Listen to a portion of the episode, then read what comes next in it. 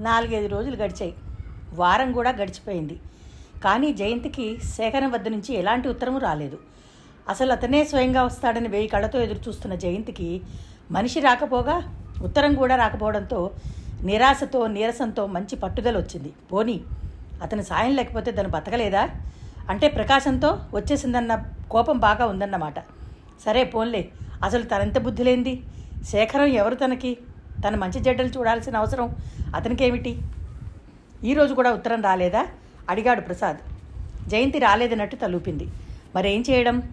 అదే నాకు తోచడం లేదు. అతను కిందకి చూడసాగాడు. మీరు నాకేదో జాబ్ జాబ్ ఇప్పించలేరు? అడగలేక అడిగింది. జాబుని గురించి కాదు ప్రశ్న. కానీ మీరెక్కడుంటారు? ఒంటరిగా ఇలా ఉండడం మంచిదా అని? అదంతా తర్వాత చూసుకోవచ్చు. ముందు ఎక్కడైనా జాబ్ దొరికితే చాలు. నేను టైప్ చేయగలను బీఏ పాస్ అయ్యాను. కానీ ప్రస్తుతం నా దగ్గర సర్టిఫికెట్ లేదు. దిగులుగా అంది. సరే నేను ట్రై చేస్తాను అన్నాడు అతను. థ్యాంక్స్ మీకు చాలా శ్రమ. అనుకోకుండా జయంతి కంఠం వణికింది. దానిదేమి లేదులేండి. నా ద్వారా మీకు ఏదైనా మంచి జరిగే అవకాశం నాకు దొరికితే నేను చాలా సంతోషిస్తాను. అతని మొహంలో ఎలాంటి భావం కనపరచకుండా నిర్లిప్తంగా అన్నాడు. ఆడపిల్లలు ఇల్లు వదిలి రాకూడదని అనడానికి నా జీవితం మంచి ఉదాహరణ. వయసు మహా చెడ్డది. అనుభవాలు తప్ప ఎదుటివారి అనుభవాలను పాఠాలుగా నేర్చుకోదు. అన్నాడతను నవ్వుతూ. ప్రసాద్ ఆమెను వెంట పెట్టుకుని వెళ్ళి ఉద్యోగాల కోసం ప్రయత్నం చేయసాగాడు. సోషల్ వెల్ఫేర్ డిపార్ట్మెంట్లో అతనికి తెలిసిన ఆవిడ ఉంది. ఆవిడ ప్రసాద్ని జయంతిని చూస్తూ సారీ మిస్టర్ ప్రసాద్ ఆ ఖాళీ రెండు రోజుల క్రితమే భర్తీ అయిపోయింది. రియల్లీ సారీ అంది. నిరాశ పడకండి ఉద్యోగం దొరకలేదని దిగులు పడడానికి ఇదొక్కటే ఆఫీసా మనకి? యువతలకి వస్తుండగా ప్రసాద్ జయంతికి ధైర్యం చెప్పాడు. ఇంకో ఆఫీసులో ఒక ఆయన ఇదివరకు ఇలాగే లేడీ టైపిస్ట్ని అపాయింట్ చేస్తే ఆఫీస్ అంతా నానా న్యూసెన్స్ చేసి వెళ్ళింది.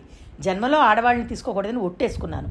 ఇదే ఎవరినైనా మగవాళ్ళని తీసుకుంటారండి నిరభ్యంతరంగా తీసుకుంటాను. ఎందుకు వచ్చిన ఆడవాళ్ళండి వాళ్ళు పని చేస్తారా ఏడుస్తారా అని జయంతి వైపు చూడకుండా ప్రసాద్తో చిరచిరలాడుతూ అన్నాడు. సారీ మీరు ఆ మాటలు పట్టించుకోకండి. తర్వాత జయంతిని ప్రసాద్ క్షమాపణ కోరుతూ చెప్పాడు. రోజులు గడిచిపోతున్నాయి. జయంతికి ఎక్కడా ఉద్యోగం దొరకలేదు. ప్రసాద్కి అర్జెంటు కేసులు ఉండటం వల్ల వెంట వెంటనే కనిపించలేకపోతున్నాడు. ఎలాగో విలు చేసుకుని హోటల్కి రావడమో లేకపోతే కనీసం ఫోన్ చేయడమో చేస్తున్నాడు. అంతకంటే ప్రసాద్ చేయగలిగింది కూడా ఏమీ కనిపించలేదు. ఆ సాయంత్రం అతను రాగానే కుర్చీలో కూలబడుతూ మీరు ఇష్టపడితే ఒక ఉద్యోగం ఉంది అన్నాడు. ఉండగానే లాభం లేదు దొరకాలిగా? అంది జయంతి. ఉద్యోగం తప్పకుండా దొరుకుతుంది. ష్యూర్ కానీ మీరు ఒప్పుకుంటారా లేదా అనేదే సమస్య. ఐ మీన్ నాకు అనుమానం. అంటే? చెప్పండి చూద్దాం అంది.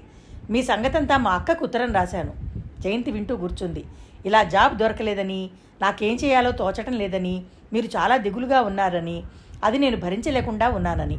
ప్రసాద్ని మొదట చూసి అంతగా మాట్లాడే స్వభావం కాదు అనుకుంది తను. కానీ ఎంత పొరపాటు? చనువు లభిస్తే అందరికంటే ఎక్కువే మాట్లాడతాడు. కానీ మాటలన్నీ ఆత్మీయంగా ఉంటాయి. అది విశేషం అతనిలో. నేను చెప్పేది వింటున్నారా? అనుమానంగా అడిగాడు. శ్రద్ధగా అంది జయంతి. అప్పుడు మా అక్క ఏమని జవాబు రాసిందో తెలుసా? పెళ్ళి చేసుకోమని రాయలేదు కదా? జయంతి భయపడింది. ఆ భయం దాచుకోవడానికి వెంటనే నా ఉద్యోగానికి మీ అక్కకి సంబంధం కనిపించటం లేదు అంది. ఆగండి పూర్తిగా వినండి. చెప్పండి మా అక్క విడో భర్త కారు యాక్సిడెంట్లో పోయారు.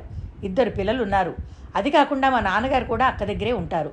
ఏడాది అయిపోయింది ఆయనకు పక్షవాతం వచ్చి. మంచంలో ఉండబట్టి. మీ సంగతి అంతా మా అక్కకి రాస్తే ఇదిగో చూడండి జవాబేమని రాసిందో. మీరు చెప్పండి ఇతరులు ఉత్తరాలు చదివే అలవాటు నాకు లేదు. ఇది మీదే. ఇందులో విషయమంతా మీ గురించే. ఇతరులది ఎలా అవుతుంది? జయంతి ఉత్తరం తీసుకుని చూసింది. చీ ప్రసాద్కి నా ఆశీర్వచనములు. నీ ఉత్తరం అందింది. ఆ అమ్మాయిని నా దగ్గరికి పంపించేయి. నాకు ఇంట్లో మనిషి చాలా అవసరం. ఎక్కువ రాసేందుకు నాకు టైం లేదు. ఆశీర్వచనములతో అక్క. రెండు మూడు సార్లు చదవగానే ఆమె ముఖం ఎర్రబడింది. తెలిసిందిలేండి దయాధర్మంగా ఇంట్లో ఉంచుకుంటారా? ఉత్తరం తిరిగి ఇచ్చేస్తూ అంది. అతను అర్థం కానట్టు చూశాడు. ఆ ఇంట్లో నాకేం పని ఉంటుంది? పని లేని చోటకి నేనెలా పెడతాను మీరు చాలా చాలా పొరపాటు పడుతున్నారు. పని లేకపోవడం ఏమిటి? ఊపిరాడనంతా మర్చిపోయాను. మీకు మా అక్క డాక్టర్ అని చెప్పలేదు కదూ? ఆమెకు ప్రాక్టీస్తో క్షణం తీరుకుపడి ఉండదు. ఊళ్ళో ఉన్న ఆడవాళ్ళ క్లబ్లన్నింటికీ ఆమెతో పని ఉంటుంది. ఆ పైగా మంచంలో నుంచి లేవనేది నాన్నగారు. ఒక్క మాటలో చెప్పాలంటే ఇల్లంతా మీరే చూసుకోవాలి. దానికి మా అక్క తిండి బట్ట ఇచ్చి జీతం ఇస్తుంది. అసలు ఇలా సెక్రటరీగా ఎవరినైనా ఉంచుకోవాలని ఎన్నాళ్ళ నుంచో దానికి ఉంది. సెక్రటరీనా? ఉలిక్కి పడుతూ అంది ఆమె. "ఆ, లేకపోతే ఇంకేమిటనుకున్నారు? ఇంట్లో వంట మనిషి నౌకర్లు ఉన్నారు. వాళ్ళు దుబారా చేయకుండా చూడాలి. ఇంకా ఏవేవో చాలా ఉన్నాయి. ఇంట్లో ఎవరెవరు ఉంటారు మళ్ళీ చెప్పండి. మా అక్క ఇద్దరు పిల్లలు మా నాన్నగారు. ఒక వంట మనిషి ఇద్దరు నౌకర్లు. నేను చేయాల్సిన పని ఏంటి ప్రసాద్ మరోసారి చెప్పాడు. ఇంతకీ మీ అక్క అడ్రస్ ఎక్కడుంటారో చెప్పలేదు. మెడ్రాసులో. మెడ్రాసులోనా? అవును ఏ? మీకు తెలిసిన వాళ్ళు ఎవరైనా ఉన్నారా? జయంతి లేదన్నట్టు తలూపింది. మీకు ఇంకో అవకాశం కూడా ఉంది. కొద్ది రోజులు అక్క దగ్గరే చూడండి. నచ్చకపోతే వెళ్ళిపోవచ్చు. ఆ బాధ్యత నాది. అక్కడైతే మా అక్క ఇన్ఫ్లుయెన్స్తో ఉద్యోగం కూడా సులభంగా దొరుకుతుంది. జయంతి ఆలోచనలో పడిపోయింది.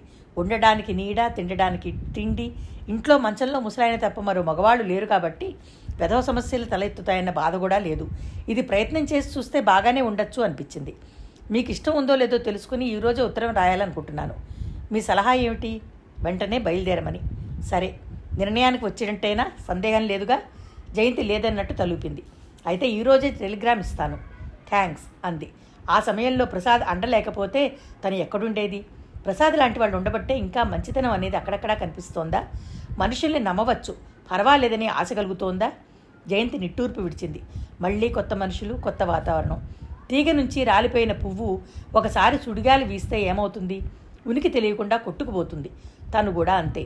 ఈ గాలి దుమారంలో పరిస్థితులు బలవంతంగా తోసిన వైపు నిస్సహాయంగా కొట్టుకుపోవడం తప్ప ఇంకేం చేయగలదు? చేయలేదు. ఏం చేయలేదు. రేపటిని గురించి ఆలోచించడం మానేయడం కన్నా ఉత్తమమైన పని ఇంకోటి లేదు. శేఖరాన్ని చూసి కొన్ని యుగాలు గడిచినట్టుగా ఉంది. మళ్ళీ జీవితంలో ఎప్పుడైనా కనిపిస్తాడా? ఇది చాలా అసంభవమైన సంగతిలాగానే కనిపిస్తోంది. మర్నాడు సాయంత్రం హోటల్ ఖాళీ చేసేసి ఒక ఒకసారి గదంతా పరిశీలించి తృప్తిగా నిట్టూర్చింది. ఒక్క ప్రకాశం మృత్యు గురించి ఆవేదన తప్పితే ఇందులో గుర్తుంచుకోవాల్సిన సంఘటనలేవీ లేవు. ట్రైన్లో కూర్చోబెట్టిన తర్వాత ప్రసాద్ ఏం కంగారు పడకండి అక్కే స్వయంగా స్టేషన్కి వస్తుంది. ఆమెను గుర్తుపట్టడం చాలా సులభం. అచ్చు నాలాగానే ఉంటుంది. ఒకవేళ మీరు అంతగా గుర్తుపట్టలేని పరిస్థితులు వస్తే స్టేషన్ బయటికి వెళ్ళిపోయి ట్యాక్సీలో కూర్చుని నేను ఇచ్చిన అడ్రస్ ఇచ్చారంటే సరాసరి తీసుకెళ్ళి ఇంటి దగ్గర దింపుతాడు అన్నాడు. థ్యాంక్స్ మీకు చాలా శ్రమ ఇచ్చాను. అదేం లేదు. అసలు అలాంటి ఊహలు కూడా మీ మనసులోకి రావనివ్వద్దు. కొంచెం ఆగి మా అక్క మీకు నచ్చుతుందనే నా నమ్మకం అన్నాడు నవ్వుతూ. రైలు కదలడానికి సూచనగా కూత వేసింది. అదిగో టైం అయిపోయింది. అయితే నేను ఉంటా మరి. సెలవు. జయంతి కృతజ్ఞతతో రెండు చేతులు జోడించి నమస్కారం చేసింది. ట్రైన్ కదిలింది. నవ్వుతూ చేయి ఊపుతున్న ప్రసాద్ క్రమేపీ దూరం అయిపోయాడు స్టేషన్లో ఎక్కువ కష్టం లేకుండానే విజయలక్ష్మి గుర్తుపట్టగలిగింది జయంతి. అయితే అయితే నువ్వేనన్నమాట జయంతిని ఆవిడ నఖసిక పర్యంతం పరిశీలిస్తూ అన్నది. మిమ్మల్ని ఇంత సులభంగా గుర్తుపడతాననుకోలేదు. నమస్కారం చేస్తూ ఆవిడ చూపులకి ఎలాగో అయిపోతూ అంది. జయంతిపై క్రమేపీ ఆవిడ చూపుల్లో పరిశీలనలు తగ్గి దాని స్థానంలో తృప్తి ఆవగరించుకుంది నాకు తెలుసు మా ప్రసాద్ అంచనా ఎప్పుడూ పొరపాటు ఉండదని. అంటే ఆవిడ గూఢార్థపు మార్క మాటల్లో లోతులు కలవడానికి ప్రయత్నం చేస్తూ అంది జయంతి. అంటే ఏం లేదు. నాకు కాస్త లోపలి మాట పైకి అనుకోవడం అలవాటు అంతే. పద పద. నౌకర్లను పంపితే లాభం లేదని నేనే స్వయంగా వచ్చాను. నాకు అర్జెంట్ కేసు ఒకటి ఉంది జయంతి భుజాల చుట్టూ చేయి వేసి దోవ ఇస్తూ అంది. ఇద్దరూ బయటికి వచ్చారు. మెద్రాస్ ఇదే రావడమా? లేక ఇదివరకు ఎప్పుడైనా వచ్చావా? డ్రైవర్ లేడు ఆవిడ కార్ని తనే స్వయంగా డ్రైవ్ చేస్తోంది. ఇదే మొదటిసారి. ముందు సీట్లో ఆవిడ పక్కనే కూర్చున్న జయంతి తృప్తిగా రోడ్ల వైపు వీధుల వైపు చూస్తూ అంది. కానీ ఇలాంటి మహానగరాల్లో ఆడపిల్ల ఒంటరిగా బతకాలని వస్తే కష్టాలు ఎన్ని రూపాల్లో బుసలు కొడతాయో ఆ భగవంతుడికే తెలుసు. దీన్ని నార్త్ క్రిసెంట్ రోడ్డు అంటారు. ఇదిగో ఈ మలుపు తిరగగానే మన ఇల్లు వస్తుంది. దీన్ని లక్ష్మీ కాలనీ అంటారు. విజయలక్ష్మి వస్తుండగా రోడ్లు వాటి పేర్లు వివరిస్తోంది. అదిగో ఆ కనిపించే మేడే మనది. జయంతి కంటికి మేడలు చాలా కనబడుతున్నాయి. వాటిల్లో ఏది అని ఊహించబోయే లోపలే కారు హార్న్ మోగించుకుంటూ వచ్చి చిన్నగా అందంగా ఉన్న రెండంతస్తుల భవనం ముందు ఆగింది. ఇంటి ముందు ఆవరణలో చిన్న తోట ఉంది. ఇంటిపై భాగంలో బంగాళా పెంకు వేసిన రేకు వరండా ఉంది. దాని మీదకి కింద నుంచి మాలతి బఠాణి పూరతీగలు పెనవేసుకుని పాకి ఉన్నాయి. మమ్మీ మమ్మీ లోపలికి అడుగు పెడుతుంగానే పిల్లలు ఇద్దరు పిల్లలు పరిగెత్తుకుంటూ వచ్చారు. ఇదిగో వీళ్ళిద్దరూ నా పిల్లలు. మా ప్రసాద్ చెప్పే ఉంటాడు.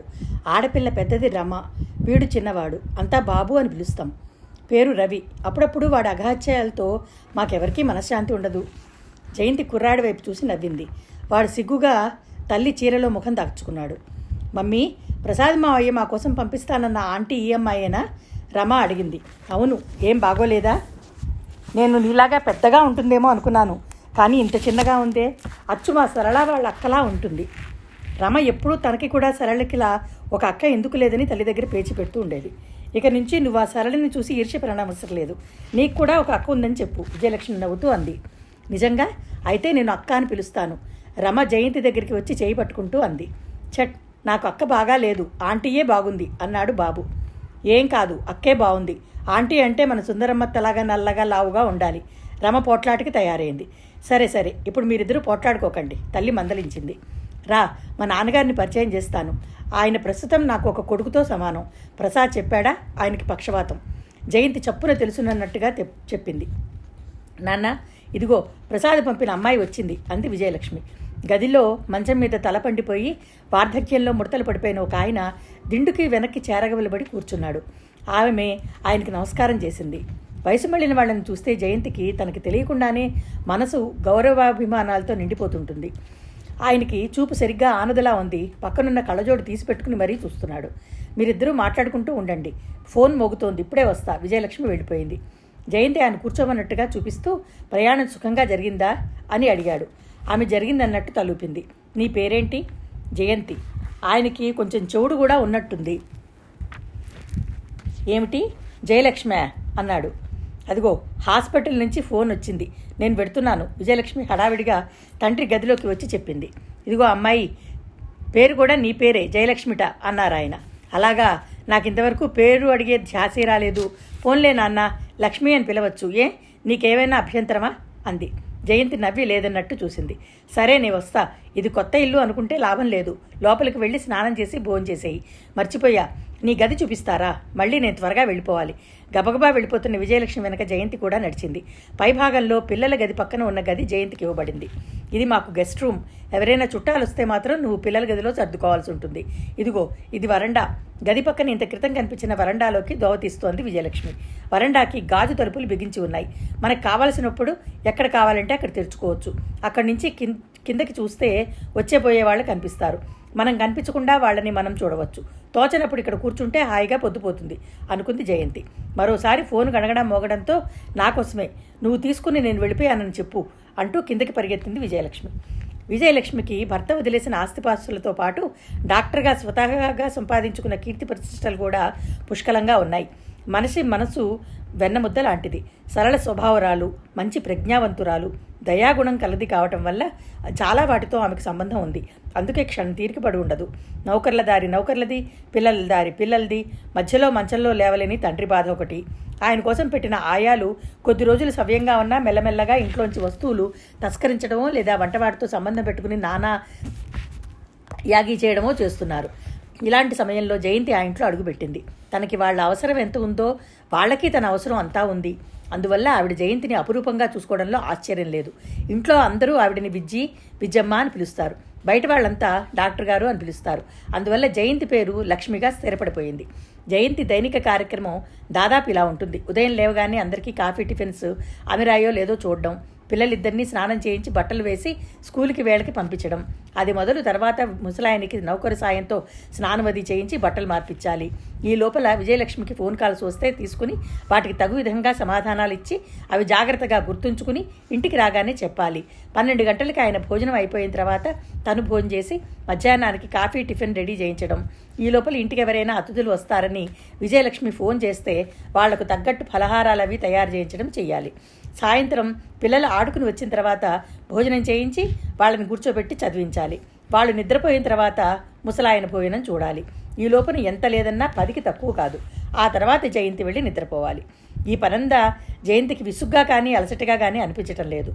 పిల్లలిద్దరూ కొద్ది రోజుల్లోనే అలవాటు పడిపోయారు. ముసలాయనికి కూడా జయంతి వచ్చిన తర్వాత పుస్తకాలు చదివి వినిపిస్తుండటంతో చాలా కాలక్షేపం జరుగుతోంది. విజయలక్ష్మికి ఇక చెప్పనవసరం లేదు. ఇంటిని గురించి నిశ్చి- నిశ్చింతగా నిబ్బరంగా ఉంది. పిల్లల్ని గురించి తండ్రిని గురించి అడిగి ఇప్పుడు దిగుల్లేదు. వాళ్ళకి సౌకర్యాలు అన్నీ సరిగ్గా అమరాయన్న బాధ లేదు. అన్ని విధాల ఇంట్లో అందరికీ తృప్తిగా ఉంది. అందుకే ఆవిడ అందరికీ జయంతిని తన సెక్రటరీగా ఆడంబరంగా పరిచయం చేసుకుంటోంది. ఇంత అందమైన సెక్రటరీని ఎక్కడ సంపాదించావో స్నేహితులు వేళాకోళం ఆడేవాళ్ళు. ఏం లాభం? నేను మగవాణ్ణి కానుగా. ఆ అదృష్టం నాకు లేదు. విజయలక్ష్మి సీరియస్గా అనేది. అంతా పక్కుమని నవ్వేవారు. జయంతి బుగ్గలు ఎర్రబడగా అక్కడి నుంచి పారిపోయేది. క్రమేపీ ఇంటి విషయాలన్నీ ఒక్కొక్కటి జయంతి చేతుల్లోకి వచ్చేస్తున్నాయి. ఇప్పుడు పూర్తిగా పిల్లలకి కావాల్సిన బట్టలు తండ్రికి కావాల్సిన మందులు చివరికి తనకి కావాల్సిన చీరలు కూడా జయంతి తీసుకురావాలి. ఈ ఇంట్లో అధికారం తన చేతుల్లోకి వదిలేక ముందు దానితో పాటు వాళ్ళ ఆప్యాయత కూడా ఇస్తున్నారని గుర్తించిన జయంతికి బాధ కలిగించకపోగా ఓ వ్యక్తిత్వం లభించినందుకు ఆనందం కలిగిసాగింది ఎప్పుడైనా ఒకసారి విజయలక్ష్మి హాస్పిటల్ నుంచి రావడం పొద్దుపోతే జయంతి మేలుకుని ఎదురు చూస్తూ ఉండేది. అందరూ పడుకున్నా నువ్వెందుకు పడుకోలేదు? ఇలా మేల్కుంటే నీ ఆరోగ్యం చెడిపోదు నాకంటే అలవాటు అంటూ మందలించేది. నేను కూడా పడుకుంటే మీకు కాఫీ ఎవరిస్తారు? అనేది జయంతి. నేను ఆడదాన్ని కాను నేను తయారు చేసుకోలేనా పైకి కోపం ప్రకటి ప్రకటించినా లోపల జయంతి పట్ల అనురాగంతో విజయలక్ష్మి మనసు పొంగిపోయేది. ఆవిడ ఇన్ని పనులు ఊపిరి సలక సలపకుండా ఎందుకు కల్పించుకుంటుందో జయంతికి మెల్లమెల్లగా అర్థం కాసాగింది. కావాలని ప్రేమించి పెళ్ళి చేసుకున్న భర్త యాక్సిడెంట్లో హఠాత్తుగా చచ్చిపోయాడు. ఆ బాధ ఆవిడ మనసులో ఎప్పటికీ లోతైన గాయం చేసిందో ఆవిడకే తెలుసు. ఆ ఒంటరితనాన్ని భరించలేక తను లేకుండా నేను ఇంకా బతుకుతున్నాను అనే సత్యం గుర్తు చేసుకోకుండా ఉండేందుకు ఇలా ఊపిరాడని పనులతో తనని తాను బిగించుకుంటోంది. మెల్లగా ఇది అర్థం చేసుకోగలుగుతున్న జయంతికి ఆవిడ పట్ల సానుభూతితో హృదయం ద్రవించసాగింది. కొంతమంది మనుషులంతే. ఎంతమంది ఉన్నా మానసికంగా ఒంటరిగానే ఉంటారు. ఆ ఒంటరితనం ఫీల్ అవుతున్న భావం అప్పుడప్పుడు వాళ్ళ కళ్ళల్లోకి తొంగి చూస్తూ ఉంటుంది. సరిగ్గా శేఖరం కూడా ఇంతే. శేఖరం గుర్తొస్తే చాలు. జయంతి మనసంతా అదోలా అయిపోతుంది. కొన్ని వస్తువులు పోగొట్టుకున్న తర్వాత కానీ వాటి విలువ తెలియదు. కొంతమంది మనుషులు దూరమైన తర్వాత కానీ వాళ్ళ ప్రభావం మన మీద ఎంత ఉందో తెలిసి రాదు. ఇప్పటికీ ఒంటరిగా రాత్రిపూట పడుకున్నప్పుడు చీకట్లో జయంతి కెవ్వుమని లేచి కూర్చుంటుంది. కానీ అదృష్టవశాత్తు పక్కన పిల్లల గది తప్ప ఇంకోటి లేకపోవడం వల్ల ఎవరి చెవినా పట్టం లేదు. అలా మెలకు వచ్చినప్పుడు మటుకు జయంతికి తెలియకుండానే శరీరం మనసు రెండూ ఏకమై శేఖరం శేఖరం అని ఆక్రోశ ఆక్రోశిస్తాయి. బలమైన అతని చేతుల కోసం కోటగొడలా రక్షణ ఇస్తున్నట్టు తృప్తిని కలిగించే ఆ పరిశ్వంగం కోసం మనసు విలవిలలాడుతుంది.